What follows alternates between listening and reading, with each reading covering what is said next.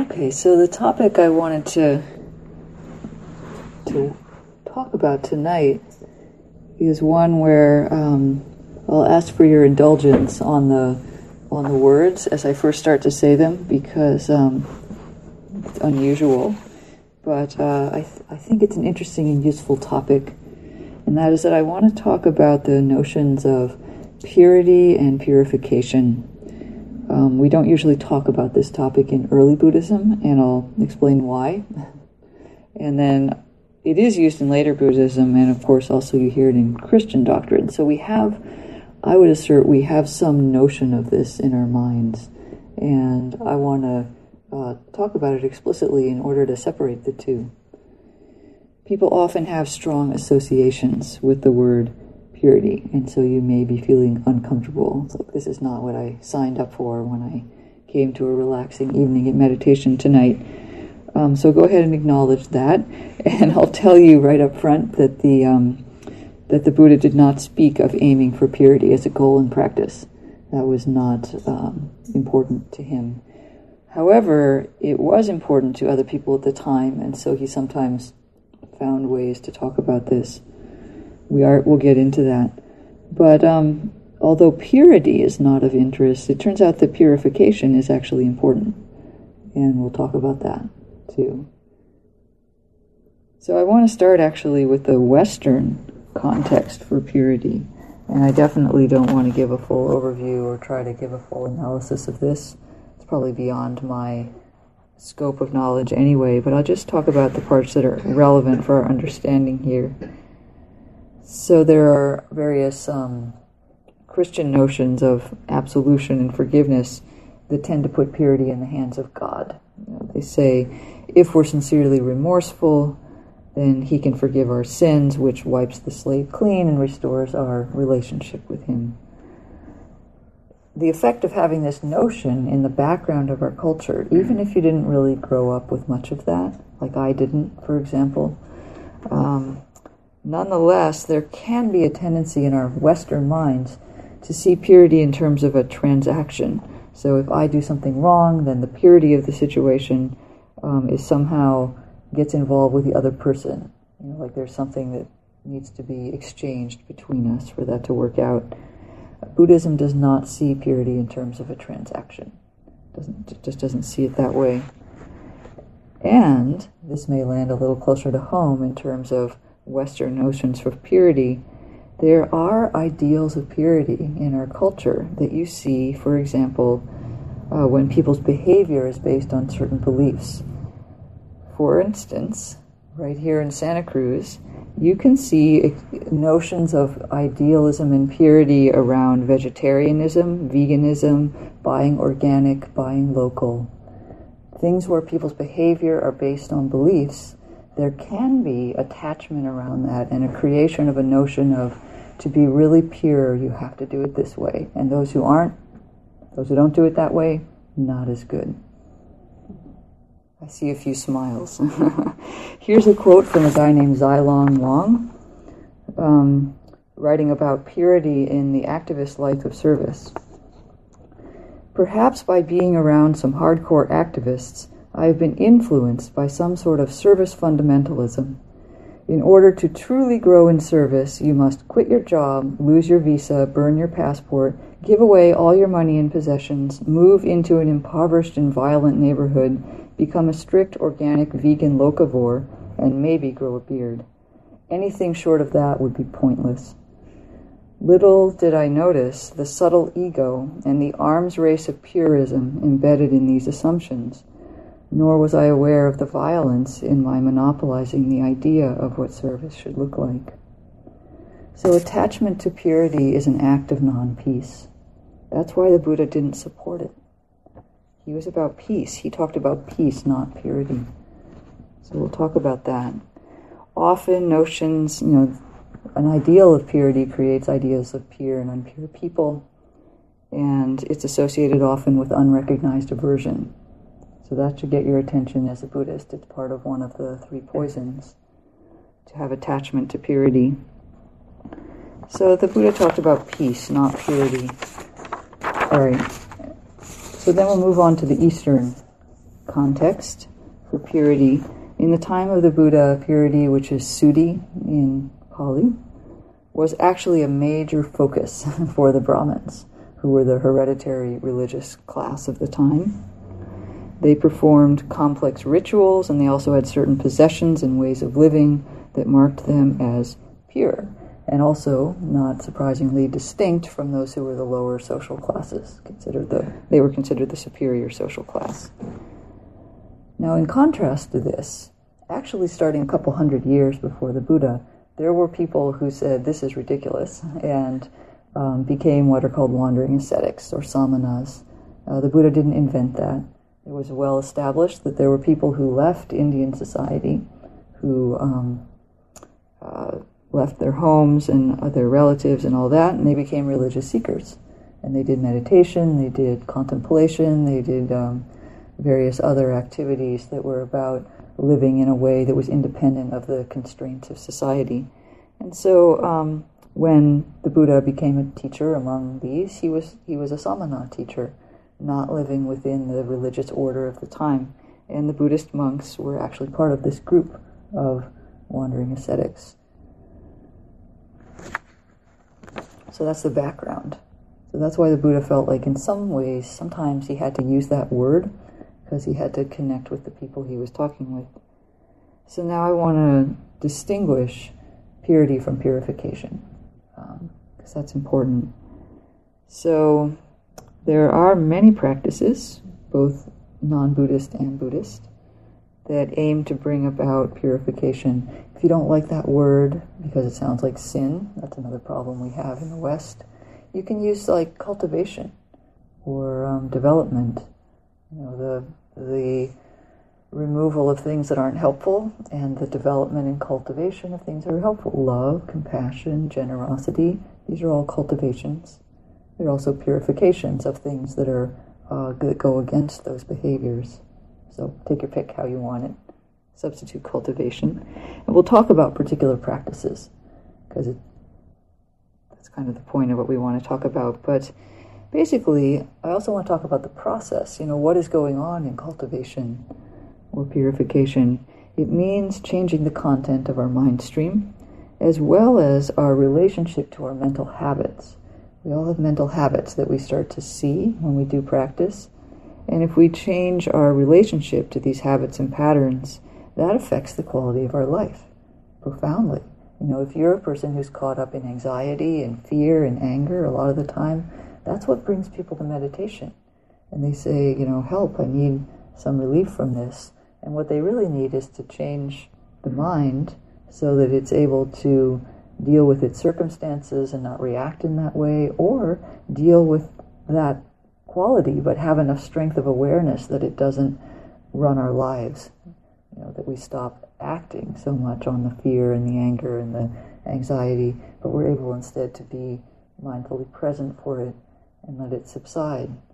Like that marble rolling around, if we don't add more, we talked about during the meditation, if we don't add more energy, it will slowly settle down. And in the same way, if we're able to be with our emotional patterns in a way that doesn't feed them and make them continue to drive our lives, they will eventually settle down and be uh, less of a driver. So this is very much about, you know, the, I think whatever you call this practice, uh, development or cultivation or purification, it's an integral part of any spiritual discipline. That's what we're doing is we're making our minds an easier place to live, making our minds and hearts an easier place to live. This is from a teacher named Ken McLeod. In Buddhist thinking, the analogy of dirt is used to understand how unskillful actions affect us. When I do harm to you, I set in motion a process that will ripen in time in my own experience. I have, as it were, introduced some dirt or some impurity into my experience of life. Purification, if you want to call it that, is about removing that impurity so that it does not fester and generate problems in my stream of experience. So I hope I've eased the word purification as just being the process that we're undergoing of making our minds um, an easier place to live and therefore making our experience unfold in a more easy way. However, this other word, purity, that is a spiritual ideal. It usually comes about from taking a practice of purification, you know, something that would bring about purification, and then idealizing the end state. Basically, the idealization of purity is a pattern itself, and it's based on usually an unacknowledged aversion to dirt. If we're averse to dirt, then we claim that we have to have purity. We get attached to that. And that's really not that helpful because attachment is one of the things that causes suffering. So, in fact, it's the thing that causes suffering. so, I want to talk now about the Buddha's statements about purity. What does he say? Uh, there's a wonderful book called the, uh, in the Pali Canon, called the Book of Eights. It's considered one of the oldest um, texts. There's many layers to the Pali Canon. It's written over a while, and it contains earlier teachings as well as later ones. This is considered one of the earlier ones by many scholars. Um, so he said, here's some verses from it. It's all written in verse. I'm just pulling them out so they're not um, totally in context. So here's one. They don't categorize, honor, or claim anything to be absolute purity. And the they is uh, enlightened people. Having abandoned greed, the knot of attachment, they do not form any wish for anything in the world. The implication being not even purity. Here's another one. By being without passion and dispassion, those who are cleansed don't ruminate about what is seen, heard, or thought out, nor do they wish for purity through anything else. Here's another one. But whoever has let go of all virtuous conduct and observances, as well as all actions blamable and blameless, and who has no wishes for purity or impurity, lives without indulging, not even taking up peace. So that's a very radical verse that says that you can't even attach to peace if you're an arahant, because that would be an attachment. And this first line, letting go of virtuous conduct and observances, it doesn't mean you do you do all unvirtuous things, but you've let go of your identification with them. So you, you do good things, but you don't think, I'm doing them, I'm getting better, I'm really pure. You know, he's deliberately pointing out that thinking of yourselves in terms of, of purity or virtue or blamelessness, which are all ways that people attach to this idea of purity, uh, he says even those are let go of by an arahant. They're just doing. Um, and by virtue of being an arahant, what you're doing doesn't bring harm. So, but you don't identify with, with your goodness. That's what he's saying. Okay, and then one more verse. They don't speak of purity in terms of views, learning, knowledge, precepts, or observances nor do they speak of it in terms of the absence of views, learning, knowledge, precepts, or observances. It is by letting go, by not grasping, and not being dependent, that they, the peaceful, do not hunger for becoming. So one reason these are said to be very early teachings is that they're very they actually challenge the notion of any kind of religion. The Buddha didn't really talk in religious terms in these very early texts. Later, people made it much more into something with religion, something where the Buddha was a saint, something where it was a lot more um, structured. But here we have things of, you know, they just don't talk about purity. They don't speak of purity in terms of what they think, what they do, but nor do they speak of it in terms of not doing those things. It's just kind of not relevant. It then goes on to says by letting go, by not grasping, by not being dependent, meaning not dependent on conditions, that the peaceful do not hunger for becoming. So they're not trying to be anything. These are very radical statements, and I find them a little challenging because, not challenging like I don't agree with them, challenging like, wow, how could I live that way? How could I really live with truly no attachment to my goodness, my identity to wanting to be any or not be anything. So I see it as in- inspiring, actually. I see how much suffering there is around wanting to be a certain way even wanting to be a good Buddhist, wanting to be a good meditator, wanting to be a good volunteer in the community. Whatever it is that we do, it's so natural that we want to be seen a certain way, we want it to become part of our identity. It's so tricky because we can't do nothing. You know, we can't just keep living as we are. We know that doesn't work. And we can't keep being angry and yelling at our children or being frustrated at our job. So we know that has to change somehow. But we're told that if we're trying to be virtuous or be good, that will eventually trip us up. So it's this very narrow line to walk of letting go, letting go of the things that are not helping us, but not grasping onto the things that we think that we know are helpful, having them, but but not grasping onto them. So this brings in then, I want to talk now about these um, practices that are of cultivation, practices that we do to uh, reduce the suffering in our lives. So remember that image I gave of um, of introducing uh, dirt into our stream of consciousness, um, into our stream of experience. So we all have it. We all have dirt. it's uh, it's just our sort of poor habits of mind judgment, anger, fear, shame, all the things that make our inner world non peaceful. And our, con- our normal conditioning that we grow up with says in order to fix all those things in your mind that don't feel comfortable, you need to change the outer world or change all the people around you. um, but we, luckily, these practices teach us that we can actually do this internally. That doesn't mean it's easy or always pleasant, um, but it is possible. And it's more certain. If we're doing the change to our own heart, that's at least something that we know we have access to. I mean, to say it frankly, there, there may be people with whom there's been an exchange of harm who are now dead. If there were no way to resolve that, you'd be stuck. But if the process is internal, uh, it doesn't require that other person's participation, then we're okay. Then we'll be able to let go of that suffering. So, this is not a problem in Buddhism. We're able to do this internally. I'm not saying, by the way, that there's never a place for working things out in relationship. Obviously, there is. Um, but I'm talking about our, our practice, our in, interior purification practice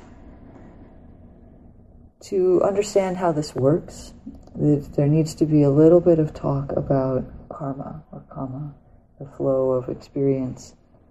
As I said at the beginning, Western minds often think of karma as transactional, that somehow I can affect your karma through what I do, or um, acts like forgiveness or metta practice is affecting your karma. It's not true, actually. If I do those practices, it affects my karma It's kind of how it works. And then another issue that Westerners have with karma, because we're very literal minded, is that we think it's a ledger book. So there's a one for one. You know, any action I do in the world, um, karmic basically has kind of a, a, an equal constant weight. You know, if I do one act, it always has that same weight as it had when I did it. And if I want to resolve it, it's kind of one to one. Like you know, one angry comment to receiving one angry comment without reacting or something, you know, an eye for an eye kind of thing. And it's that's not true either. Karma um, doesn't work that way. It can change its weight over time. What you do to purify yourself absolutely affects how your karma ripens. So let me talk about that a little bit. Here's another quote from the same teacher as before. Karma is based in evolution Patterns of behavior set in motion by actions we do in the world continue to evolve and shape our perceptions and predispositions. That process does not stop until we change our relationship with those patterns. There is no grace in the operation of karma, just as there is no grace in the operation of gravity. The only way to stop the evolution of reactive patterns is to change our relationship with those patterns, and that is what purification is about. So we're not we're not literally doing a one for one atonement. I'll use that word because that, that's in the background of our minds, this sort of one to one ledger book where they're going to add it up when we die and we'll find out whether we go this place or that place. It doesn't work that way in Buddhism. That's not, that's not the understanding. Um, I'm not saying this is the absolute right way, but I'm saying that within this context of these teachings, this is there's a different view. So there are some interesting implications of this. People who have a lot of merit or goodness, or that is people who don't have a lot of dirt in their stream, they have they feel the effects of unskillful karma immediately. And this is a good thing. Um, that means that they can immediately correct what's going on. So it's the way if the cloth is clean, you will immediately see a spot of dirt on it. But if the cloth is really dirty, one more, you know, you'd hardly see it. And this is not what you want because you want to be able to address karma right away in order, remember those words that it will continue to fester over time? So you have to catch it quick. And if you have a cleaner mind stream, it's so easy to see. Like if you're in the habit of using wise speech much of the time, when you slip, which inevitably you will, and you say something that's a little harsh or something, you know immediately. It's like, oh, that's not the way I usually speak. And so you can immediately say, wow, I'm sorry, I was unmindful at that moment, and you correct it. Whereas if you say it and you don't even notice, it'll fester over time, that relationship will get damaged, it's going to cause a lot more problems. So, um, Another thing is that dirt evolves over time. So I kind of started talking about that already. It's not really just like a spot on a cloth, it's more like a spot of mold on a sponge. And that's going to grow over time, right? The little spot gets bigger and bigger on a wet sponge. And so um, we want to make sure that's why it's a great thing to catch it early. So we have our clean sponge, and then we don't have a lot of things growing on it over time. So literally, people who have a lot of merit will feel kind of a minor twinge from something that happened. Actually, may feel fairly major since it's so unusual, but they'll they'll feel it right away as a twinge and be able to act on it. It'll end up being much more painful for a person who had a lot of mold on their sponge and they let it fester for a long time. So the same act, the same act of one act of harsh speech has different weight for different people depending how the, the rest of the context that it's happening in is. You can definitely affect the future ripening of karma by your actions now. That's the good news. so, if there's some painful seed in your past that hasn't ripened yet, this is an evolutionary process, you don't know when those seeds are going to sprout. If there's something in your past that hasn't really ripened yet, hasn't caught up with you, um, and you and say it's going to ripen like a year from now, but you don't know that. If you spend this year purifying your mind and really making your mind more wholesome, then when it does ripen, it will have a smaller effect. It just will. Um, and if you don't do that, then it will have a bigger effect. The classic example of this is a wonderful sutta called Angulimala. Has anybody heard of that one? Yeah, a couple of you are nodding. So Angulimala was a murderer, and he killed 999 people. He had a he had in his his intention was to kill a thousand. He was told actually to kill a thousand, and he blindly obeyed an order without checking whether it really made sense to him. But so he was blindly killing a thousand people, like he was told. His he did 999, and his thousandth was going to be the Buddha. That wasn't such a wise choice, or maybe it was because he was not able to overwhelm the Buddha and kill him. Instead, the Buddha gave him a teaching, and Angulimala was so impressed by it that he actually just renounced his old habits, threw away his knife, and decided to ordain. And the Buddha gave him instructions, and for some reason, he had, even though he'd been doing all these murders, that hadn't quite ripened yet for him, and he actually had a good heart. He'd been a spiritual practitioner before he became a murderer. And so he had a fair amount of merit already from that. And so when he ordained with the Buddha and was given instructions, he actually became an arahant, practicing. He completely liberated his mind. And then all the murders ripened. And the result was that he, when he went through a town, all the people knew that he was a murderer and they threw things at him and he got um, cut. He had a bleeding head when he came back and he was in, you know in pain from being hit with sticks and stones, and the Buddha said, "Bear it, bear it, Brahman, because that is the ripening of all that murdering, and if you're because you're an arahant, it's not too bad. Cut on the head, not too bad. Uh, if you hadn't done that and, and become an arahant, you would be you would you know you'd be a lot more pain. He actually said you'll go to hell, but um, you know it would have been a much bigger disaster. So some people hear this and they feel that this is somehow unjust. That you know if you murdered 999 people, you should not get away with it just um, in, you know with a cut head. But he ended all of his suffering, which means that he can never again introduce any suffering into the world. Can we say that of ourselves? Even though we're probably not going to murder somebody in this lifetime. Um, so he did the greatest thing that you can do. And it's an interesting question for our own heart how we feel about a murderer getting off in that way. Sometimes I ask people if you could snap your fingers and in doing so, every murderer in the world everyone who has actually committed a murder in the world would instantly become an arahant, like Angulimala, would you hesitate? That's interesting to think about. Anyway, so the purpose of that example was to point out that in this way of thinking, um, our purification changes the ripening of karma that we may have done in the past, stuff that we don't know about necessarily, will ripen more benignly even if it still has to ripen negatively, if we're if it was negative karma, but it will be more benign.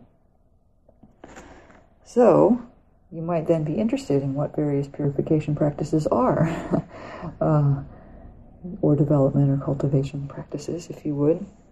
Um, so, how do these come about? Purification in the spiritual sense is about creating conditions for difficult mental habits to release themselves. If we try to let go of a pattern directly, like, I'm going to stop being an angry person now, we find that there's a what's called a survival mechanism built into it. You know, we will if we try to go at something and say, I have to let go of this, I have to end doing this, it actually will kind of, it might double down and protect itself. And you find that it doesn't work very well. Um, so instead, you know, that can actually reinforce the pattern. So instead, we have to do other practices that are more benign. I also have some training in a practice called somatic experiencing, um, where you help a person uh, who has had some kind of traumatic experience in the past and is giving them a negative pattern, like, for example, PTSD or something else. There are ways to release this through somatic experiencing. And basically, what you do is that you or you allow it to come into the body in a safe way. And the secret is to have enough attention, usually through the help of the you know the therapist who's doing the somatic experiencing, uh, to hold the attention. So that if you have enough awareness while you re-experience the pain of that, not not re-traumatize, but bring into your awareness that pain that you're carrying locked in your body, it is possible for it to release itself. You have to feel it but if you feel it with mindfulness, basically, uh, it will, that pattern can eventually end, which you couldn't do if every time it came up, you couldn't hold it and it would just react. So this is basically purification. That's basically what happens. And when you sit on the cushion and you remember that conversation you had yesterday, or you remember that painful thing from when you were 15 years old, like, why is this coming up? I'm just sitting here. I haven't thought about this for decades. Purification. It's coming out. If you can experience that with mindfulness, that is a pattern releasing. It may, you may have to see it a hundred times, but it's releasing. It's releasing. Every time you can see it with mindfulness, it's getting a little weaker. This is a good thing. Then it's not running your life, and you're going to have choice about it. So, this is basically how purification or cultivation practices work. That's basically the mechanism of all of them. But they take different forms. In our tradition, we do metta practice, for example. This is absolutely a purification practice. You bring to mind the notion that you want to be loving, that you want to have goodwill for people. What happens? All your ill will comes up, right? Because you're you're creating a pattern that's different from a pattern of ill will, of wishing harm. Even if you're not wishing harm directly, it's the kind of grumpily, irritated mind um, that's not very happy with other people. That's kind of that ill will mind. And when you bring up metta, that pattern says, hey, hey, you're not paying attention to me. But if you can stay with the metta, or if it's too strong, drop the metta and switch to mindfulness of ill will, that ill will gets weaker over time. If you engage it in that way, you don't go at it with a hammer and say, I'm going to get rid of my ill will. But this is a practice that allows it to release. Also, um, all the mindfulness of the body practices are similar actually to somatic experiencing. That's just a modern, more psychological term. But the Buddha gave a whole discourse on mindfulness of breathing, a whole discourse on mindfulness of the body. He very much wanted people to feel things in their direct experience. All those subtle little sensations of the tingling and the pulsing and the energy moving through the body. If we can experience that just calmly in mindfulness, eventually those emotional patterns will get purified, will get changed, changed to be weaker, or our relationship to them will just be that, that they no longer have the power to swing our attention. I don't know if they ever completely go away in this lifetime. I assume they go away completely for an arhat, but it may be that what's realistic is just that over time we just see it come and we know that the pattern doesn't run us. Oh, there's that shame again. Okay, I feel it, part of the dukkha of being human, but it's not going to drag me down, cause me a lot of suffering. So the, the Buddha very much emphasized metta practice and body practices, I think, for this very reason. Other traditions include other things. They've developed other ways of helping the mind, basically. For example, some Buddhist traditions use ritual. Zen and Tibetan traditions use this more. Ritual is a way of entering another mind state, of doing an activity in a, of a prescribed activity in a very um, repetitive way that takes you out of your ability to do just whatever I want. You have to pour the tea in this way. You can't just pour the tea the way you want to pour it. So again, you're you're going against patterns. You're breaking bodily habits. You're breaking mental habits by having to do it in a certain way. Now, ritual can be attached to, it can be made into a notion of purity. But if it's done properly, uh, it can be a way to release uh, patterns also. People find it very calming. Some people like that practice. Visualizations, deity practices, other things that you see in some of the other Buddhist traditions. Um, these also help us to change our relationship to the way our mind and heart are otherwise habitually operating.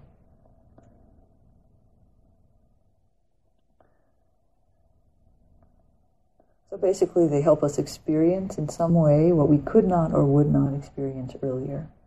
If we can somehow experience that with attention, then that, that sh- then it just becomes another experience.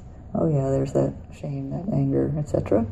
And that, that shift changes everything, actually. And that's how people change over time in practice. You know, somebody's been meditating for 10 years and you start realizing, wow, no, they're really kind of different than they were, or even 10 months. Sometimes people have the experience of they start meditating and they don't think much is happening, but all their friends say, wow, you're so much nicer to be around now. it's like, oh, thanks.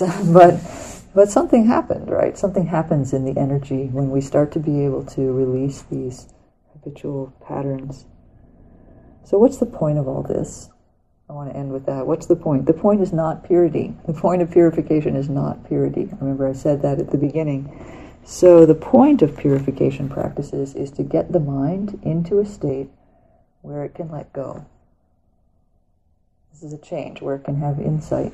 So, we do these practices actually for two reasons. I mean, one is that they, they add lightness and joy and good mental health to our life here and now. Absolutely. And if that's your aim in, pra- in practicing meditation, fine. it's fine. Um, however, the Buddha does go a little bit farther in his teachings for those who are interested, is that actually a mind that is relatively um, relatively less dirt. so if we've done some of this cultivation and development, the mind is in a state where it's more likely to be able to release. So purity is not the aim of practice. Liberation is the aim of practice. How do we liberate the mind? Well, you can't make it happen, but a dirty mind is less likely to be liberated than a clean one. Theoretically, it could be. Liberation is always available. Nibbana is always available. It's not, we don't create it through our practice, but we're not aware of it much of the time. And a mind that's cleaner, so to speak, is more likely to be able to get in touch with it. So that's another motivation to do these purification practices. Even after you've started to glimpse something of what the Buddha was talking about, you actually get even more motivated to do purification practices and and cultivation and so forth because you realize exactly where it's leading and what it allows us to contact.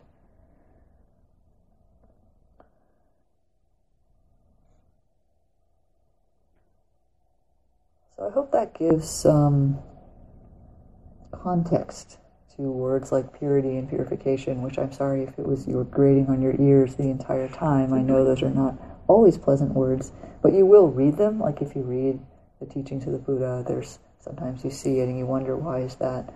Or it also, I hope, helped point towards some of our weird notions we have around it based on our Judeo-Christian Western culture or our political um, ideals of how we think pure good community behavior should be or something.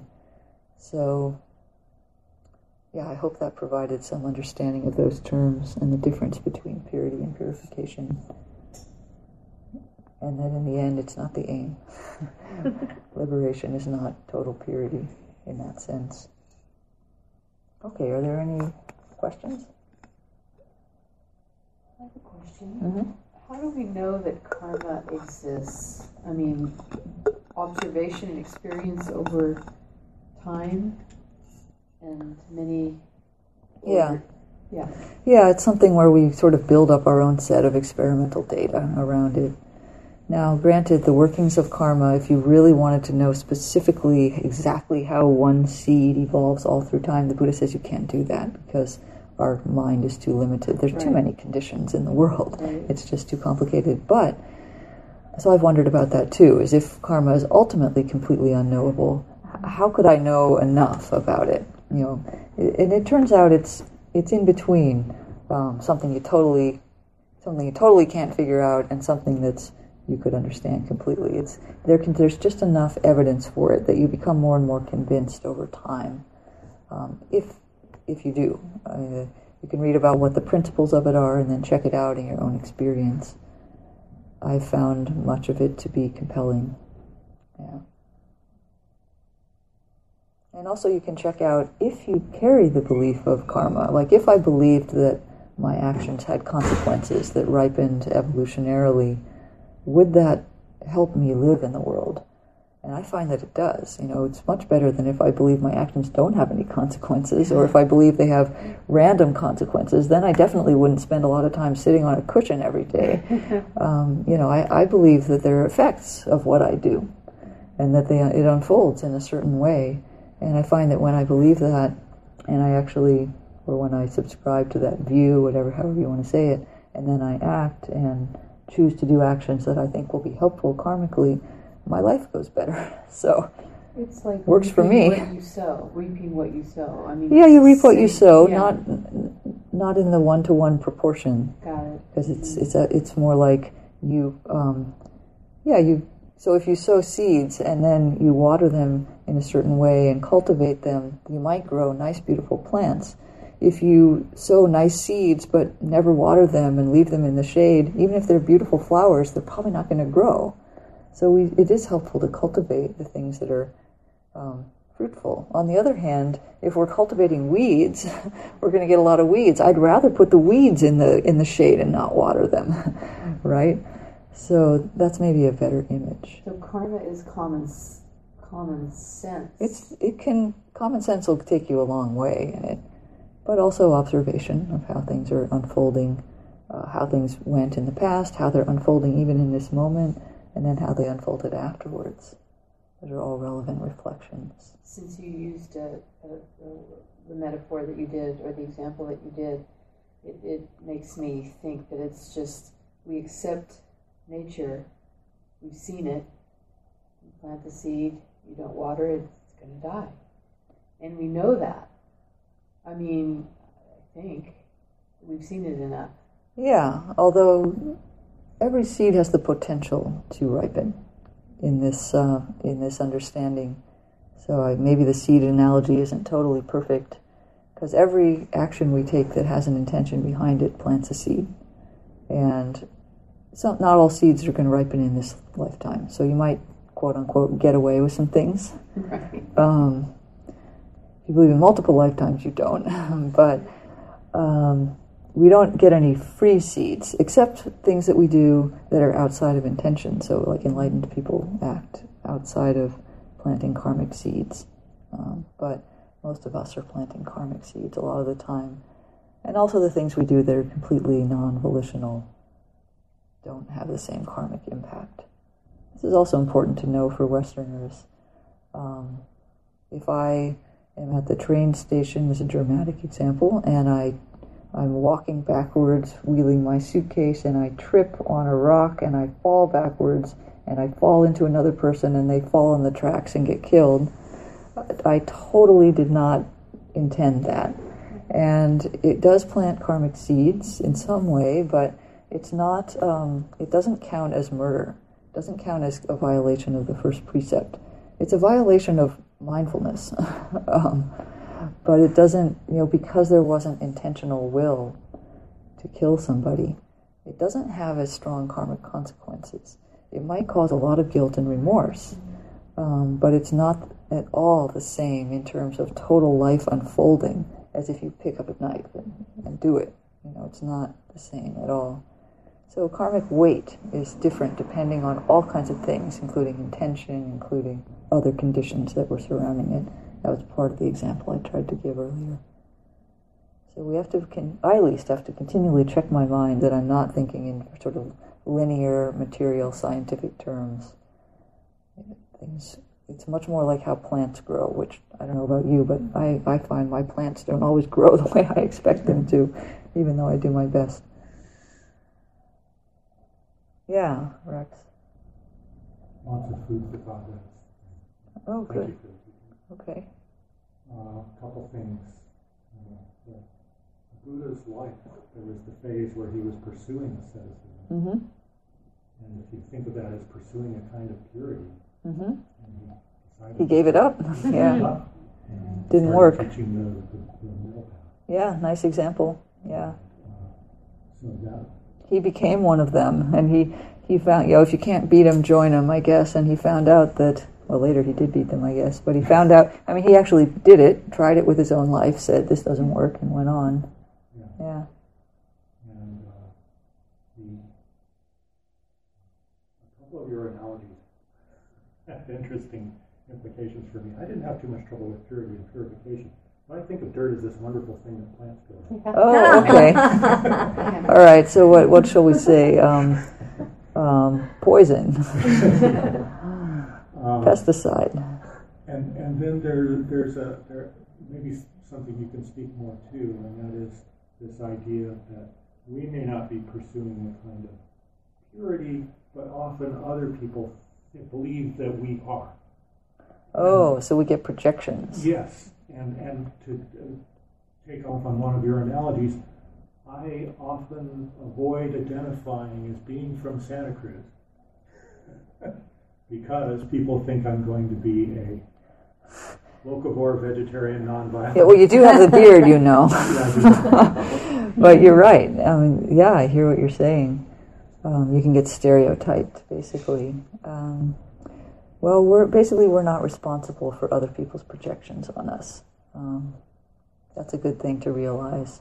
We may have to somehow relate to the fact that they are, you know, if, if that's what they're producing, then that's the conditions, and we have to respond to that.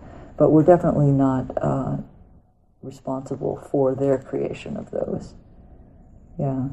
And of course, there are people who live all the time with projections that they can't disidentify with, like by not saying that they're from Santa Cruz. You know, people of color or other folks who it's in a position where everybody can see it. So this is something where what I do when I see that, and I see how difficult it is to be identified as somebody in some way, that makes me want to look at my mind and say, where am I doing that to other folks? You know, where might I be unconsciously projecting or making assumptions about people? Uh, in some way, I want to look at that behavior in myself and try to cause as little harm as possible.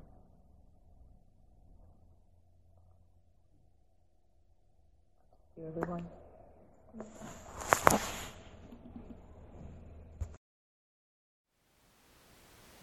Thank you for listening. To learn how you can support the teachers and Dharma Seed, please visit dharmaseed.org slash donate.